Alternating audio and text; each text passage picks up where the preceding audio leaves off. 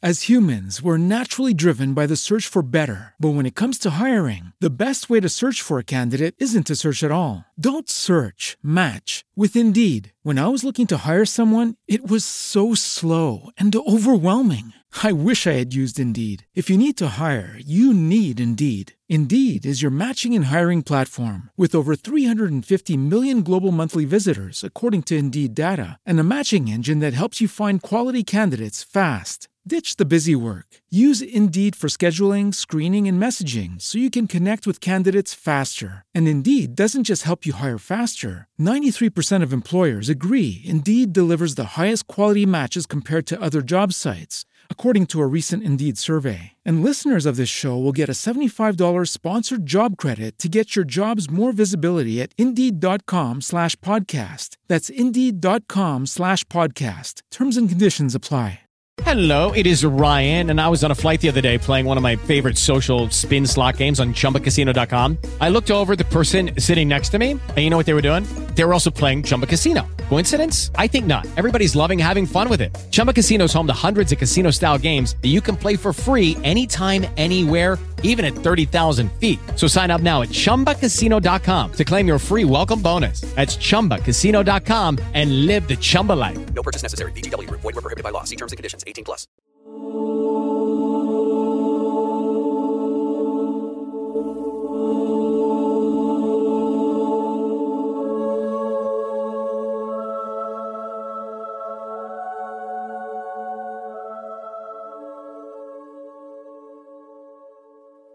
Hello, and welcome to Western Civ. In today's bonus author interview, I sit down with historian Felicia Kornbluh and talk about her most recent book, A Woman's Life is a Human Life. It's an excellent book. Um, it covers the subject very thoroughly. I, I learned plenty while reading it. And anybody who's interested in learning about the history of reproductive rights and educating themselves a little bit about the past and things that have happened is a great read for you to pick up. Now, I'm telling you at the outset, the subject matter of the book is reproductive rights. And so if it's a subject that you're not comfortable with, then this probably isn't the author interview for you. Um, but it is an objective covering of the historical facts leading up to roughly the Roe v. Wade era and then all the way beyond to 1980. Now, it's a long book. It's an excellent book, but because it's so dense, I couldn't possibly cover everything. So the questions in the interviews that you're going to hear today are things that interested me, but I want to be clear. This is a bare fraction of all of the information that is included in the book. As always, the link is in the show notes if you'd like to pick up a copy. It was published today. So if you're interested, you can click the link. And it'll take you to any number of places that you can pick it up. It's well worth a read, and it happens to be a very timely piece of historical scholarship. But without further ado, uh, here is the interview. Normal caveats about the fact that the sound quality is never going to be perfect because it's an interview. That being said, here we go. As humans, we're naturally driven by the search for better. But when it comes to hiring, the best way to search for a candidate isn't to search at all. Don't search, match with Indeed. When I was looking to hire someone, it was so slow and overwhelming.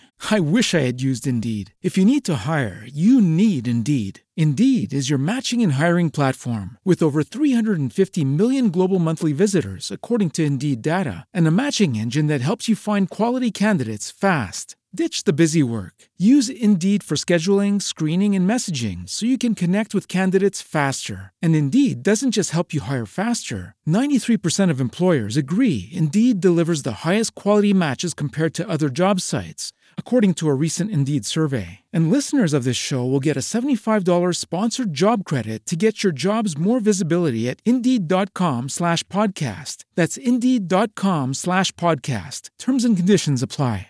Hello, it is Ryan, and I was on a flight the other day playing one of my favorite social spin slot games on chumbacasino.com. I looked over the person sitting next to me, and you know what they were doing? They were also playing Chumba Casino. Coincidence? I think not. Everybody's loving having fun with it. Chumba Casino is home to hundreds of casino style games that you can play for free anytime, anywhere, even at 30,000 feet. So sign up now at chumbacasino.com to claim your free welcome bonus. That's chumbacasino.com and live the Chumba life. No purchase necessary. VGW Group. Void were prohibited by law. See terms and conditions. 18 plus. All right. So, as I mentioned before, I'm here with historian Felicia uh, Kornbluh. Um, and we're talking about her most recent book, A Woman's Life, and it's an it's an excellent book, um, and I do highly recommend people picking it up. It's very detailed. So, I'm going to tell everyone today, right now, we're not going to get to everything um, by any stretch of the imagination, but I wanted to give a flavor of what you could expect um, if you go out and you pick up a copy of the book. And I kind of want to start in the prologue because I thought the prologue was really interesting, actually, um, because you talk about two women, um, Dr. Helen Rodriguez Trias, and then your mother, Beatrice Kornbluh Braun. Um, and they're kind of instrumental in starting this story, which I thought it was a I thought it was a good way to begin the book and a nice sort of hook into what it is that you're going to be talking about. So I wondered if you could talk about. I, I never like to say, you know, what inspired you to write the book because it seems like such a boring question. But in this case, like, what inspired you not only to write the book, but to like to to bring those two into the book um, in the very beginning? And that, those questions might be one and the same. I'm not really sure, but um, I'd, I'd love to hear what you what you think. Well, first of all, thank you so much for having the conversation with me. Um, I love books and I love book readers. I love talking about books. So it's really fun. Um, so for me, the project started, it started with a tragedy, really. Uh, it started with my mother's death.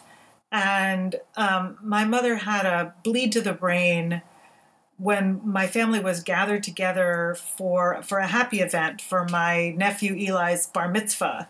And if you know the way Jewish holidays work, it's always the evening and then the day. So we were there on the Friday night before the Saturday, which would be the Sabbath, which where he would be doing his big show. But there's like a little show on the Friday night. And there we all were in the synagogue with Eli up there in his suit.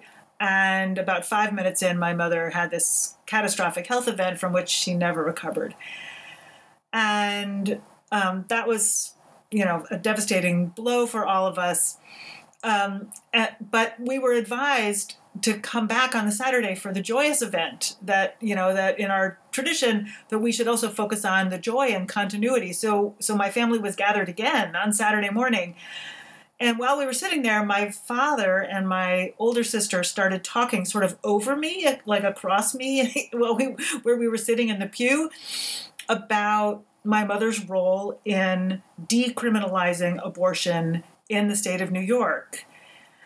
And it was a story that I had never really heard about how my mother had played an instrumental role in legalizing abortion in the years before Roe versus Wade. So, Roe versus Wade from the Supreme Court is 1973, but the law that my mom was involved in was passed in 1970 in New York um, and the campaign to to to bring it to that point started even earlier, um, and that law was utterly transformative.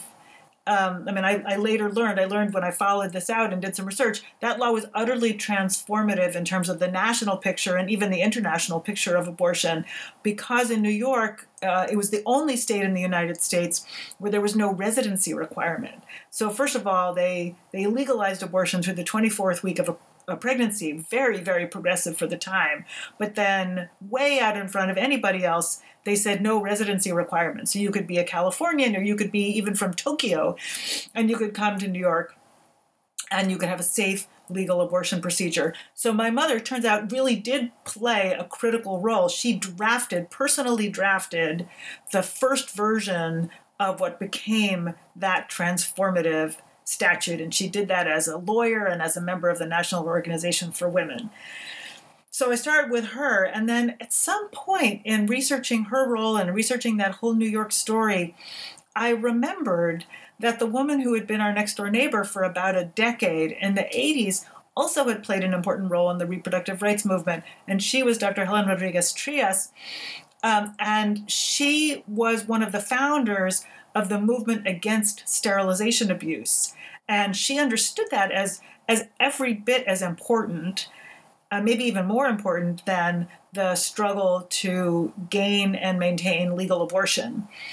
Um, and from looking at sterilization abuse, which really is about people's ability to have children, you know, people's right to have children, um, and not like abortion, which is about the right not to have children, right? From that point, um, Helen and the people that she worked with started to develop a whole theory of what today is called reproductive justice, which is about both sides of the coin. You know, on the one hand, we want freedom to to make decisions when we don't want to have children and when that doesn't work for ourselves, our families, our health.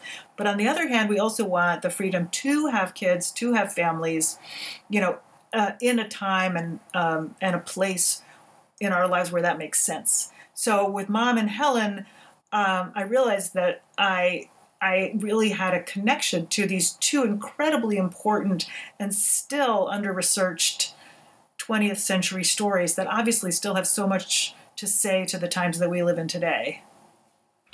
Yeah, and I want to make sure that we're framing this right. And you you talked about this a little bit in the question, but I want to make it clear for people who are listening that, you know, let's talk a little bit about the, the different movements that are going on in the 1960s as we transition into the 1970s um, because i don't want to ask you what is the book about but it, it is important i think to understand and to define you know that reproductive rights means more than just the right to an abortion. Um, today, that's probably what people think of. Um, but I think it's really critical for everyone who's listening to understand that at the time, you know, when this movement was really starting to gain traction and gain steam, there was more to it than that.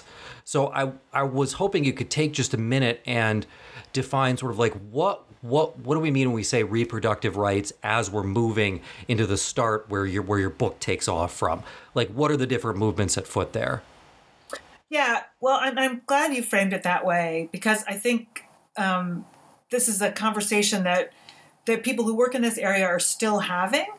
Um, it's one I you know I was I've been on a Planned Parenthood board and and we talk about this all the time. So yes, reproductive rights ha- meaning um, the right to a legal, accessible, affordable abortion. That is that is one key critical component, and and we can go all the way back.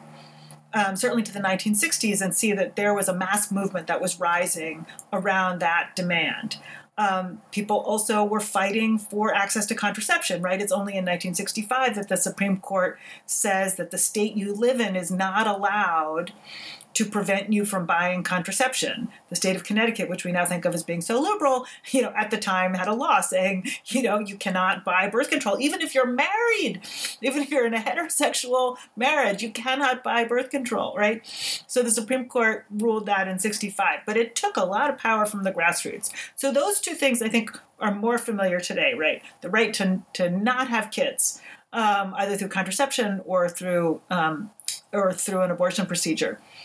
But people also were talking about the danger of sterilization abuse, and that was that was not. I mean, these days we might think about it as being like um, like a horror show, worst case scenario. Like maybe this happens somewhere in some other creepy country, not in our country. But it was something that people became aware of that actually was happening in America, um, and not that not that far from from people's own experience. So, particularly in the Deep South, people became aware that that Black women in particular were being either coerced into having sterilization surgeries or that sometimes they would go into the hospital for one procedure and they would come out with having had a, a, a, hysterectomy without having ever signed a consent procedure or talked to the doctor about that. Or I mean, in fact, that happened to Fannie Lou Hamer, the famous civil rights activist, and and um, according to the most recent biography, this was one of the things that made her a civil rights activist. That she had had this horrible experience, and so she understood how vulnerable she was, and that she had to organize with people, right? So so that that kind of stuff became present to people as the civil rights movement rose in the 60s. And then people who were thinking about Puerto Rico and about the, the projection of U.S. power abroad in, um, in the U.S. empire um, and, uh, and around the world. Um, also became aware that there was sterilization abuse happening happening there. Um, and in Puerto Rico, it was a it was a particularly egregious case, um, probably in part because of the legacy of, of Catholicism and and concerns about birth control, other forms of birth control, and um, and about abortion. Um, sterilization became the um, the birth control of choice, um, and sometimes not of choice. Um, and so by the by the middle 60s, something like a third of all adult women in Puerto Rico were sterilized. And we're not just talking about women who are like, you know, 40, 45 years old and who are like, I don't, eh, I don't want to get pregnant again. Women in their 20s and 30s, you know, um, were sometimes having this experience. They would go in for some other procedure and they would wind up being sterilized um, by a doctor who just decided that was the best thing for them, or they were they were pressured and coerced in one way or another. You know, because the doctor would sort of imply that if you know if they didn't do it, then they wouldn't get welfare anymore, or um, or that it would just be better for them. And there were stories of doctors in some places um, doing sterilization procedures so that they could practice their skills, their surgical skills, and it was sort of used as a training thing. You know, there was all kinds of abuse happening, and it actually was not at all regulated um, and nobody in the government was paying any attention. So there was a movement that emerged. First, it came out of the, I think, the Black movement and the Puerto Rican movement. There was a separate civil rights movement and um, independence movement for Puerto Ricans, um, and groups like the the Black Panther Party. Um, you know, the radical black group and the Young Lords Party, which was a radical Puerto Rican group, they started to talk about this danger of sterilization abuse. And then what I where I pick up is that there was a dedicated group in, that started in the 70s called the Committee to End Sterilization Abuse, or CESA in Spanish. Um, and that was the group that my neighbor, Helen Rodriguez Trias, was, was integrally um, involved in forming and maintaining. And that group was the first ever organization in US history, maybe in world history, that was dedicated to this problem of sterilization abuse and very much part of the reproductive rights movement. Yeah, and you make it very clear in the book um, how much, um, because um, Dr. Rodriguez Trias is from Puerto Rico, and how much that that experience sort of influences her and drives her throughout the process. And I think it is important to remember that you know people bring their own experiences with them into these issues. They're not necessarily cut and dry and what we see on the television for everyone. Um, but let's talk about another organization now, the National Organization of Women, um, because that's obviously a very important organization um, when it comes to the history of the topic that we're talking about. So, what is now? Uh, when was it founded? And how instrumental was the organization in the early quest for reproductive rights? Well, they were incredibly important. And I think, you know, these days, um, we think of that as a pretty tame organization. We, we associate them with maybe with um, with emails we get from their Washington D.C. office. At the time, they really were a grassroots organization, and membership was was really important. You know, joining as a member meant that you were really dedicated to action, not just theoretically committed to, to women's rights. When NOW started um, in the middle 1960s they they were a civil rights organization. They saw themselves as a civil rights organization, right? In the tradition of the Black Civil Rights Movement, they saw the successes of the Black Civil Rights Movement, and it was mostly white women, but not exclusively white women, who said, you know, there also has to be a civil rights organization for women. Um, actually, some of the key founders were people like Pauli Murray, who was a, a black civil rights activist who had been very much involved in the NAACP and was a very important theorist of black civil rights as well as of women's civil rights. Um, and I write about Florence Kelly, uh, Florence Kelly, Florence Kennedy, who was um, a, a, black attorney, um, very radical, very committed to black power, but also committed to women's power. And they both were important early members of the National Organization for Women. And then there were folks like my mother, women, white women professionals who saw that they were facing all kinds of hindrances to getting an education, to getting employment, um, to being taken seriously in politics, right? And so NOW was committed to all of those things.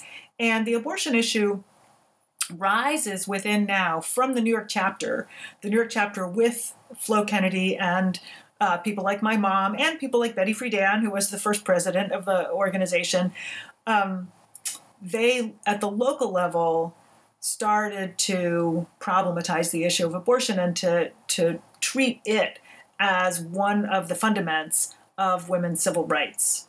Um, and I guess on the other side of the coin, they saw the the laws that were preventing people from getting abortions as sort of the paradigm case you know, the perfect example of how the law could be used to prevent women from exercising their civil rights. It seemed so unjust to them, this safe um, and possibly um, easily accessible procedure instead was being made unsafe and inaccessible, right, and, and shaping people's lives.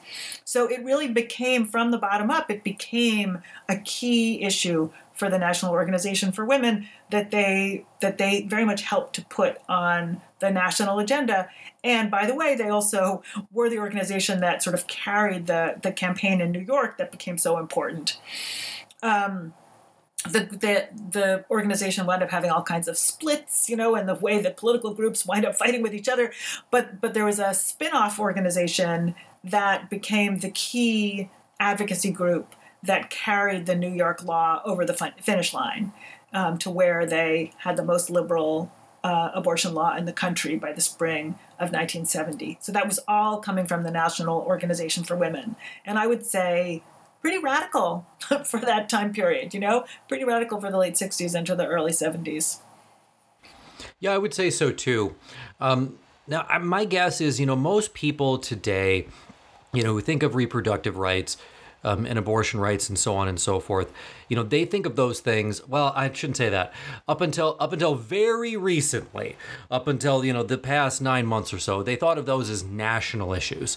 You know, sort of things at the federal level. Now, all of a sudden, um, they're they're returning to sort of the state level. But up until recently, most people would have thought that all right, if there's a push for the a right to an abortion or an effort to end sterilization, that's probably going to take place at the national level. That's not necessarily the case. You know, it started, as you point out in the book, at the state level, but then it transitions to sort of a national strategy. And I wonder if you could talk for a second, like, how does that transition happen and why does it happen? Yeah, I think that's so important for today. I mean, and in some ways, in some ways, it's um, it makes things hard, right? Because we have, if, if, it's a local and state matter, then there are a lot more battles to fight. Uh, but at the same time, I think if we if we understand this history, then we also understand that it can be won. So what happened? What happened in the '60s and early '70s was yes, very much. It was very much of a state and local matter, and there was the the campaign that my mom was part of winning, for example, in New York State in 1970. But there were many, many other states that either did reform their abortion laws or that tried to reform their abortion laws. And for a long time, people just thought that was the way they were going to do it. You know, it was going to be a state to state matter, and they were going to go through the legislature. You know, which is in theory more responsive to the people um, they never really thought that they would be getting a big ruling from the federal courts. You know, they thought of the federal courts as kind of hostile to them, you know, to their cause. Um, and if anything, like in New York at the beginning of this story, they thought they were going to have to change the state constitution or maybe change the federal constitution in order to in order to move this forward. So, yes, it was very much a state and local matter and it really meant that people needed to organize and build coalitions and you know and use all the tools at their disposal and the same thing with the sterilization story so there it was even more of a local matter the first big victory that the movement against sterilization abuse abuse is able to win is a victory inside the New York City public hospital system. So it's not even initially, it's not even all the hospitals in New York. It's just the ones that are run by the city right? And so they're able they're able to do that, and it's a big lift. And then they're able to go from there to the New York City Council, and they're able to pass a historic law in the New York City Council, and that's you know covering millions of people, still not national. And then the Carter administration, the Jimmy Carter administration, is watching what they're doing in New York City and sees the way things have played out, and that that the the regulations that they're able to pass have been successful, that they've been controlling sterilization abuse to a certain degree. And so then the Carter administration takes this up in the Federal Department of Health, Education, and Welfare. Today it's HHS, right? Um, but it was HEW then. And so they pass regulations that cover all medical facilities and every institution that gets um, federal funding, Medicare, Medicaid, et cetera, which is basically all healthcare in the United States. And so that's a huge transformation. But in that case, like it's not even the legislature, it's not Congress for sure. And it's definitely not the Supreme Court, right? So what I see from that is on the one hand, you know, we have to we have to carry these battles wherever we are. Um, you know, it's our I think it's our obligation and it's it's also our opportunity. Um, whether you're working in one hospital or in a hospital system or in a city or a state, right? And also, we never we never know in advance like what's going to be the venue where we're able to make gains i mean i think this history really shows that people were able to work in a regulatory environment they were able to work in a legislative environment you know and then ultimately they were able to work in the federal courts but nobody knew that at the beginning they didn't anticipate it yeah, I think that's an assumption that's endemic to a lot of history.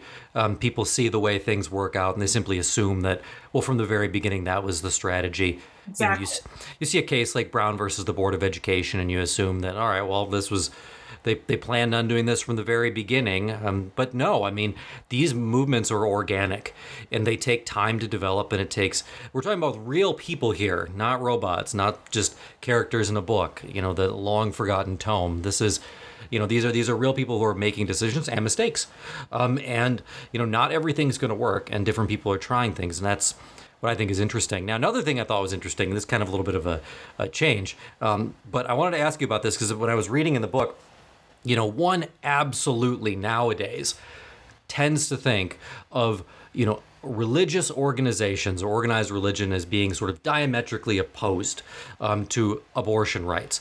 You know, they're on opposite sides of the island and they do not cross the middle. Um, but in some ways, some religious organizations, as you point out in the book, were actually instrumental in early reproductive rights advocacy. And I thought that was fascinating. I was hoping you could talk about it for a minute. Yeah, I'm so glad you picked up on that, and I'm really hoping that that people who are part of um, of churches and synagogues around the country, people of faith, um, pick up on that and take a little bit of inspiration from this. So yes, there were um, there were people who were very religiously engaged, who also were very involved with these issues, and um, it starts early, and I think here also the Black Civil Rights Movement plays a huge role. Um, there were, I think we we know, kind of in the in, in the mists of our memory, that there were people who went from the north down down to the south, including some radical Catholic priests and some you know radical rabbis and Protestant ministers and so on.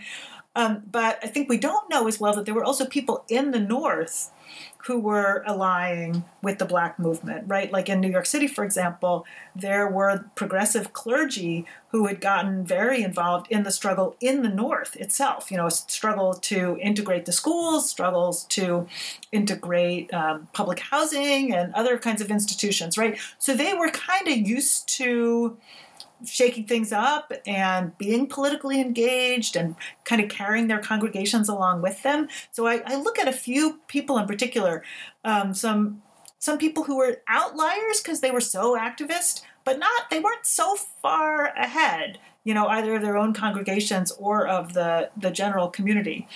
So and then what happens in the 60s is that they come to conclude that what's going on with abortion in particular um, the way that um, the way that it's impacting people, the you know the number of of health disasters that are happening, people dying and people being sort of mutilated by um, by unskillful illegal abortions, right? All of that stuff. They, that that that they you know they have um, they have congregants or parishioners who are coming to them who are asking for help and they can't provide the help they can't provide what they usually would think of as pastoral care to the people that they care about and so they decide that they have to get involved in the movement in a way. And um, there's one particular activist who kind of recruits um, a group of clergy, and they form the Clergy Consultation Service on Abortion, which it becomes a national organization, and, and some people may even have heard of it.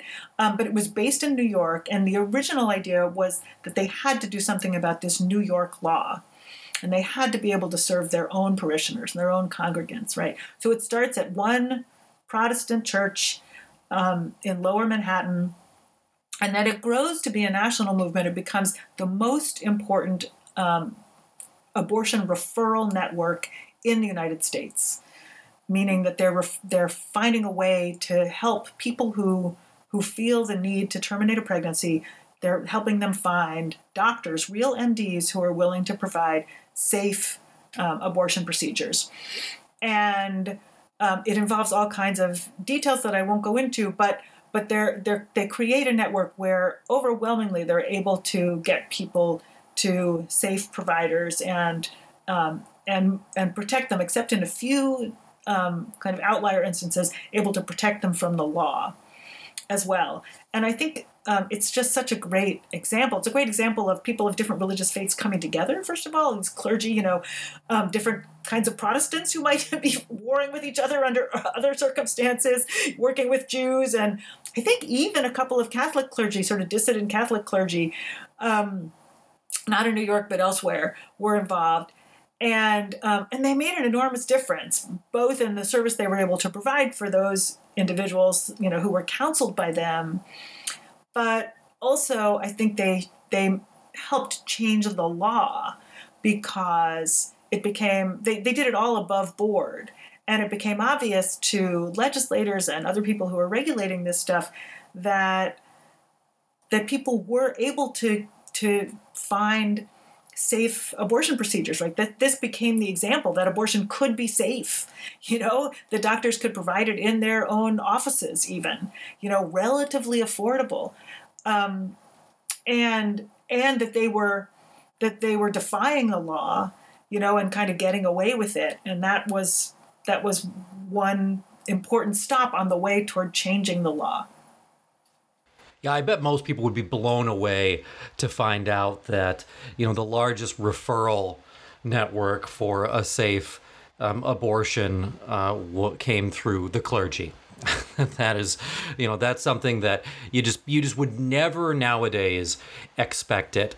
Um, but you kind of hit on this a little bit already. But I just wanted to ask a follow up question because really early on, we're not necessarily talking about establishing an affirmative right to anything. What we're trying to do is repeal laws. We're trying to actually repeal criminal statutes. Um, and the big one is in New York. Um, and so I was hoping you could talk about that for a moment, how that um, procedure is, is a little bit different than trying to get an affirmative right and also sort of how the law in New York finally comes down.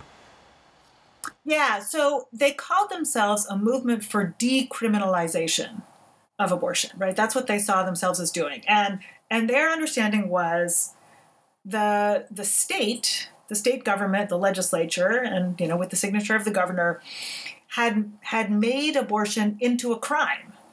And that's true, right? In, in the 19th century, there was a time when there was no state law. There was no no legislation about abortion, and that was true everywhere in the United States. There was no legislation, and then in the course of the 19th century, basically every state um, passed legislation, and what that what the legislation did was it made abortion into a crime. It had not been a statutory crime or legislatively defined crime, and then suddenly it was one right?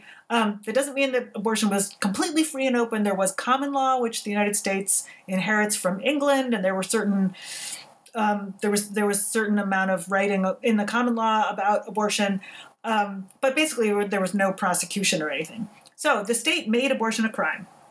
So what they wanted to do was get rid of the state law that had made abortion a crime and essentially return it to where it was in the case of New York in 1830 where it was governed lightly by the common law, kind of loosely regulated by the common law, but there was no legislation. And that was my mother's initiative. Right? My mother's proposal in 1968 was to repeal all law. Just take it take it out of the code entirely. Take it out of the legal code. so that people could choose and, you know in consultation with their family members their partners um, with their doctors with their clergy right? People could make their own choices. Up to the up to the limit that was established by the old common law. Um, so it was a, a process of decriminalization. Now they didn't win that right? They didn't get as far as my mom wanted. Um, uh, so her she drafted the law initially in 1968 it was a full decriminalization taken out of the code. What they get in 1970 is somewhat less although it still winds up being the most progressive thing in the country. It, it's um, it's a law that says that anybody can choose um, to terminate a pregnancy to the 24th week of a pregnancy. So that's about the two trimester uh, time that um, later comes up in roe versus wade. And during that time, there were no controls on somebody's choice. And then after that time, there could be considerations about um, about somebody's health or well-being, or there could be, you know, there could be um, a block on somebody making that choice. And so, it, so after that time, it would only be if somebody's if somebody's health was um, was really at risk, or um, or you know, if doctors thought that either their, their physical or mental well-being was going to be profoundly imperiled right? Um, so um, it's not an affirmative constitutional right that's true um, but you could say it's you know it's animated by that um, by that idea that there should be no legal regulation because underneath it well, at the, at the very least, they thought it wasn't the state's business, right? Um, at the very least, they were saying we have a liberty or a freedom um, to not be regulated in this area of our lives. And then it starts to, it, it changes again. Um, and you're right in chapter five, and I'm quoting here, you know, is access to abortion a civil right, a woman's right, a constitutional right, end quotation. Um, I'm curious how did activists see it at the time? And then how does the battle for reproductive rights sort of transition then from the legislative branch to the judicial branch? Because that's a key transition. Mm-hmm. Yeah, it is a key transition. So, um, interestingly, feminist activists and lawyers do enter the courts uh, a little bit before this New York law that I've been studying. That's the, the first foray into the federal courts. And I don't know if they really thought they were going to win. I don't think they were th- they thought they were going to win. I mean, these were real these were real grassroots activists who were using um, an opportunity in court just like they would use any other kind of tactic, mostly to to change people's minds, you know, to affect public opinion and reach the media and so on. But there was a case um, uh, that I researched, uh, this case called Abramowicz versus Lefkowitz in New York, which went into the federal courts, and it was, you know, based in many, many activists who signed up to be plaintiffs in this case, and it was the first time that that they asserted, they and their lawyers asserted that there was um, there was a woman's right at issue in the in the whole question about abortion. Um, right before then, if there if that people had gone to court, it was it was doctors because doctors were being prosecuted. Um, so they bring this federal case, and then the case is mooted. It basically is pushed to the side, you know, and taken out off the court docket because New York actually changes its law, right? And the the New York the New York law that made abortion a crime was their object. Um, so you know, so that case goes away. But then there's a national movement um, of women activists and women lawyers to to seed um, and start um, other cases around the country.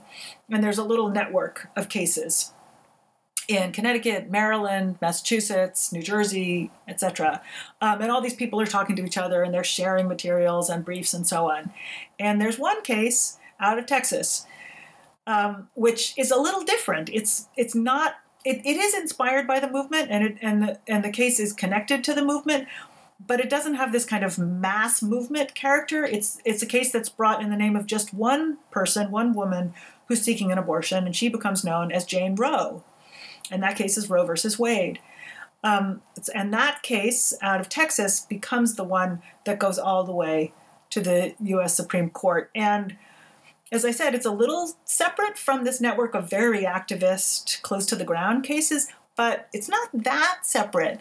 Um, we know that that case, um, the lawyers who brought that case were very much um, involved with and were um, were invited to bring the case by the members of the women's liberation movement in Austin, Texas, and um, and that they used the materials that were created for the New York case that I write about and those other those other cases on the East Coast, right? So Roe versus Wade comes out of Texas, and it beca- because the because the New York case has been pushed out of the way by by by changes in the law, the Texas case winds up going very very quickly um, from the Texas level up to the United States Supreme Court, and that becomes the case um, that the Supreme Court majority, well, that the whole Supreme Court hears, and then the Supreme Court majority rules on um, granting a constitutional right to privacy that covers the right to seek an abortion.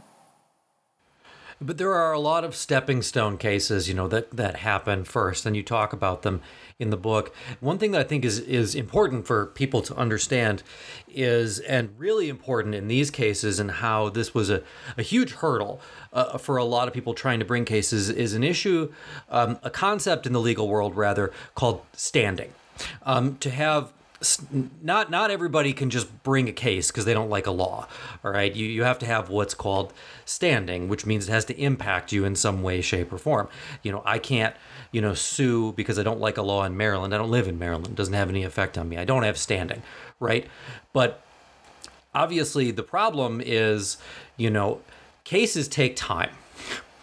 And um, you know uh, women will come to term oftentimes before the case has been adjudicated. And so, how does the court and how do activists get around this issue that by the time a case gets to a Supreme Court, the woman will have always given birth if she has prevented access to an abortion. Like there's there's no it, time itself is going to obviate this and she no longer has standing to bring the claim. Like that's a huge huge issue. So how do they get around it? Well what they start to do in new york really interestingly i mean and and thank you for this question.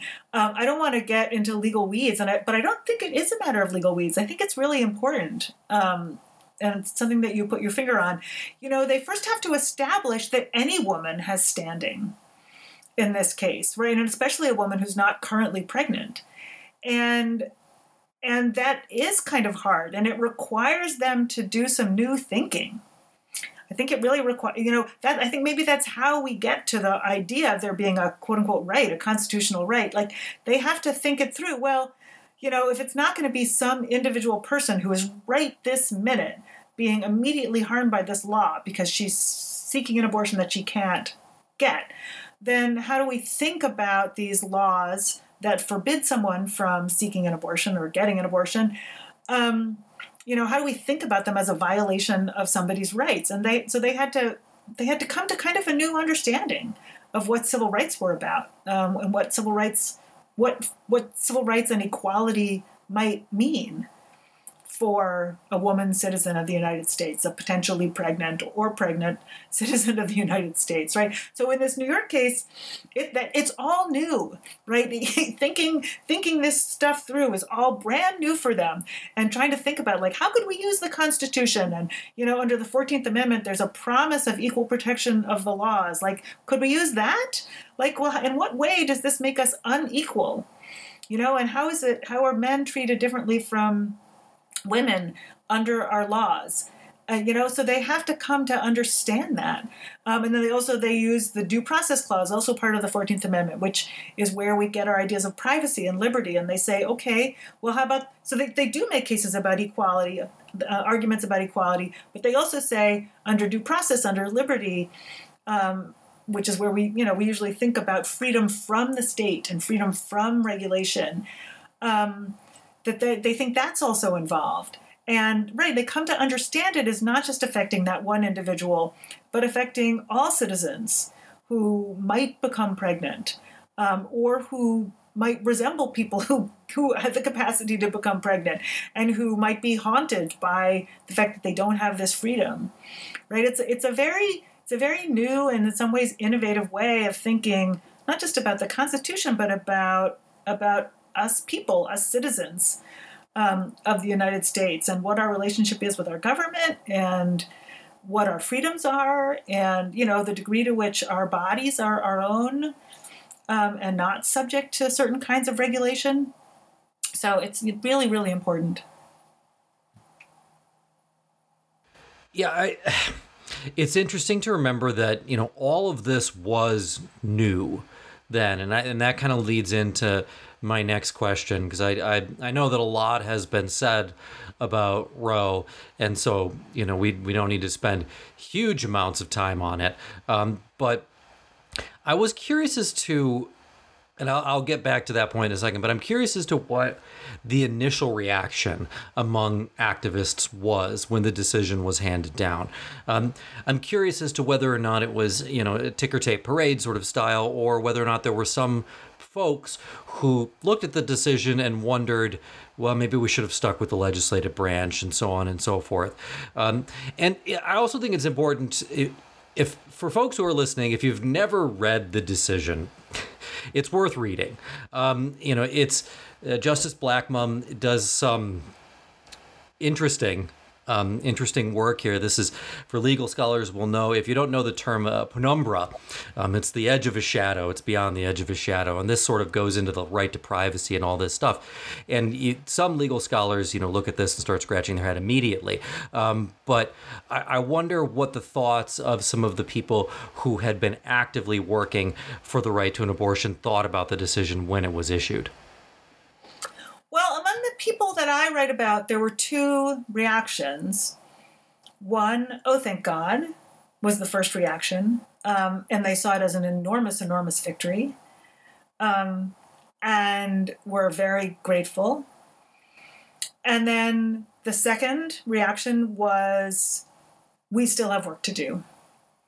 I don't think, interestingly, I don't think that at the time people had the reaction that that some some people have had later, and this was something that Ruth Bader Ginsburg actually said um, in her some of her later years that pe- that that maybe it was a mistake to stop working in the legislature and to to move instead to the federal courts. Like, I don't think people really said that in 1973.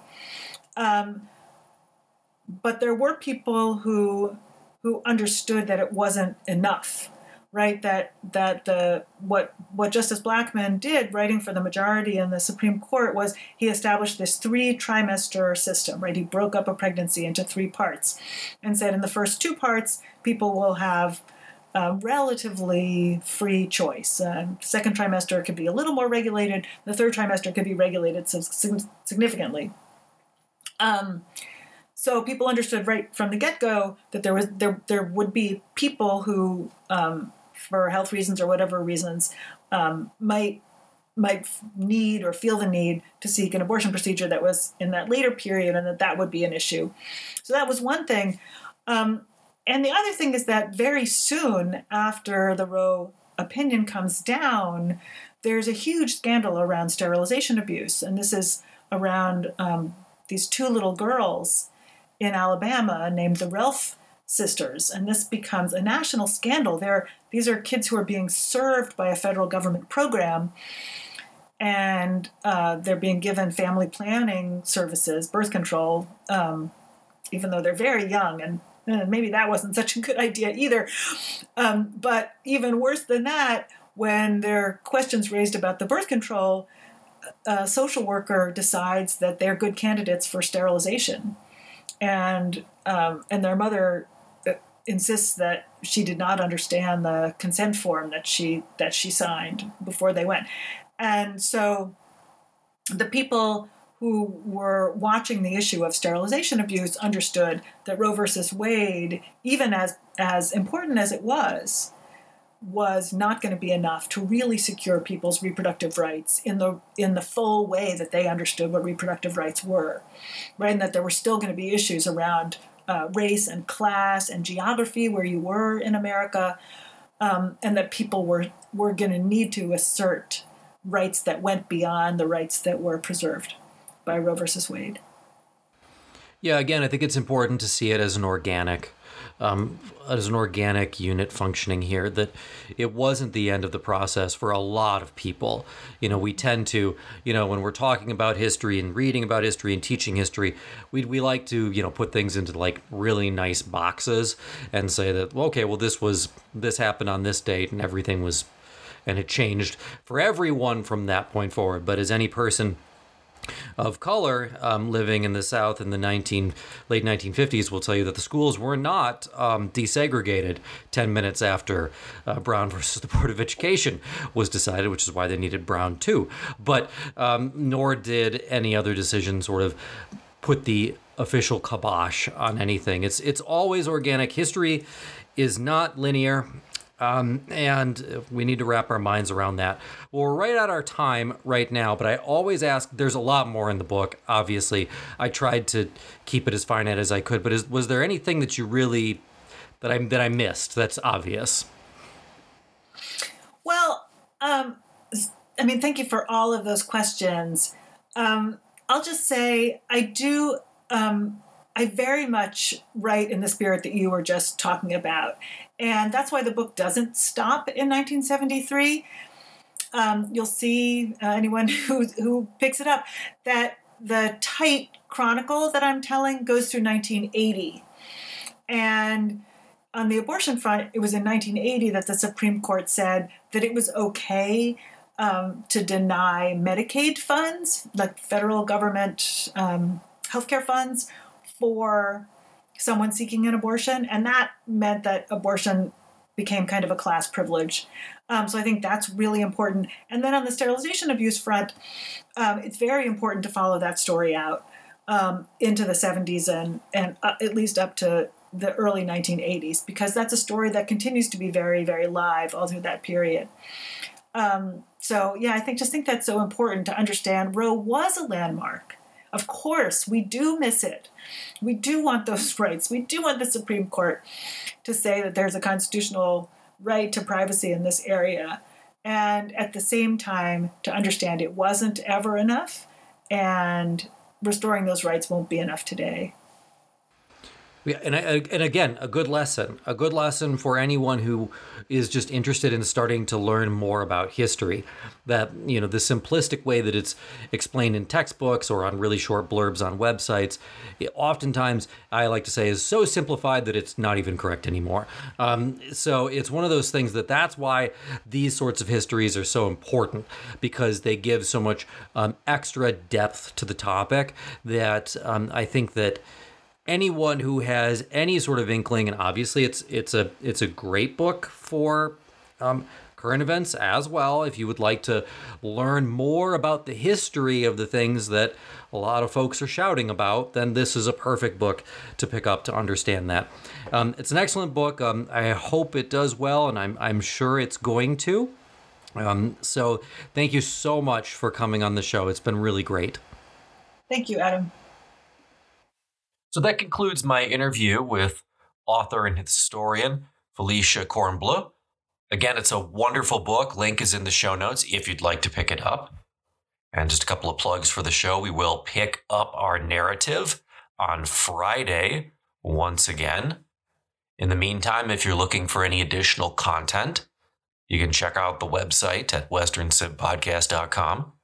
If you're interested in ad free shows, you can get those for $1 a month at patreon.com forward slash Western Civ.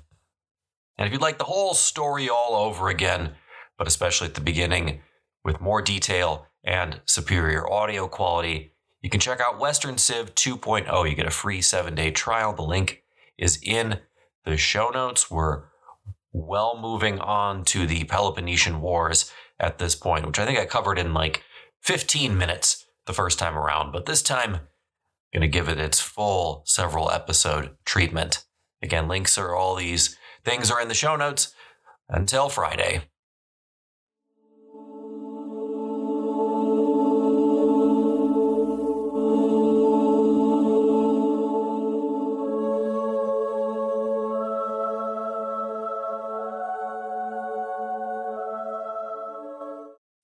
As humans, we're naturally driven by the search for better. But when it comes to hiring, the best way to search for a candidate isn't to search at all. Don't search, match with Indeed. When I was looking to hire someone, it was so slow and overwhelming. I wish I had used Indeed. If you need to hire, you need Indeed. Indeed is your matching and hiring platform with over 350 million global monthly visitors, according to Indeed data, and a matching engine that helps you find quality candidates fast. Ditch the busy work. Use Indeed for scheduling, screening, and messaging so you can connect with candidates faster. And Indeed doesn't just help you hire faster. 93% of employers agree Indeed delivers the highest quality matches compared to other job sites, according to a recent Indeed survey. And listeners of this show will get a $75 sponsored job credit to get your jobs more visibility at Indeed.com slash podcast. That's Indeed.com slash podcast. Terms and conditions apply. Hello, it is Ryan, and I was on a flight the other day playing one of my favorite social spin slot games on chumbacasino.com. I looked over the person sitting next to me, and you know what they were doing? They were also playing Chumba Casino. Coincidence? I think not. Everybody's loving having fun with it. Chumba Casino is home to hundreds of casino style games that you can play for free anytime, anywhere, even at 30,000 feet. So sign up now at chumbacasino.com to claim your free welcome bonus. That's chumbacasino.com and live the Chumba life. No purchase necessary. Group. Void prohibited by law. See terms and conditions. 18 plus.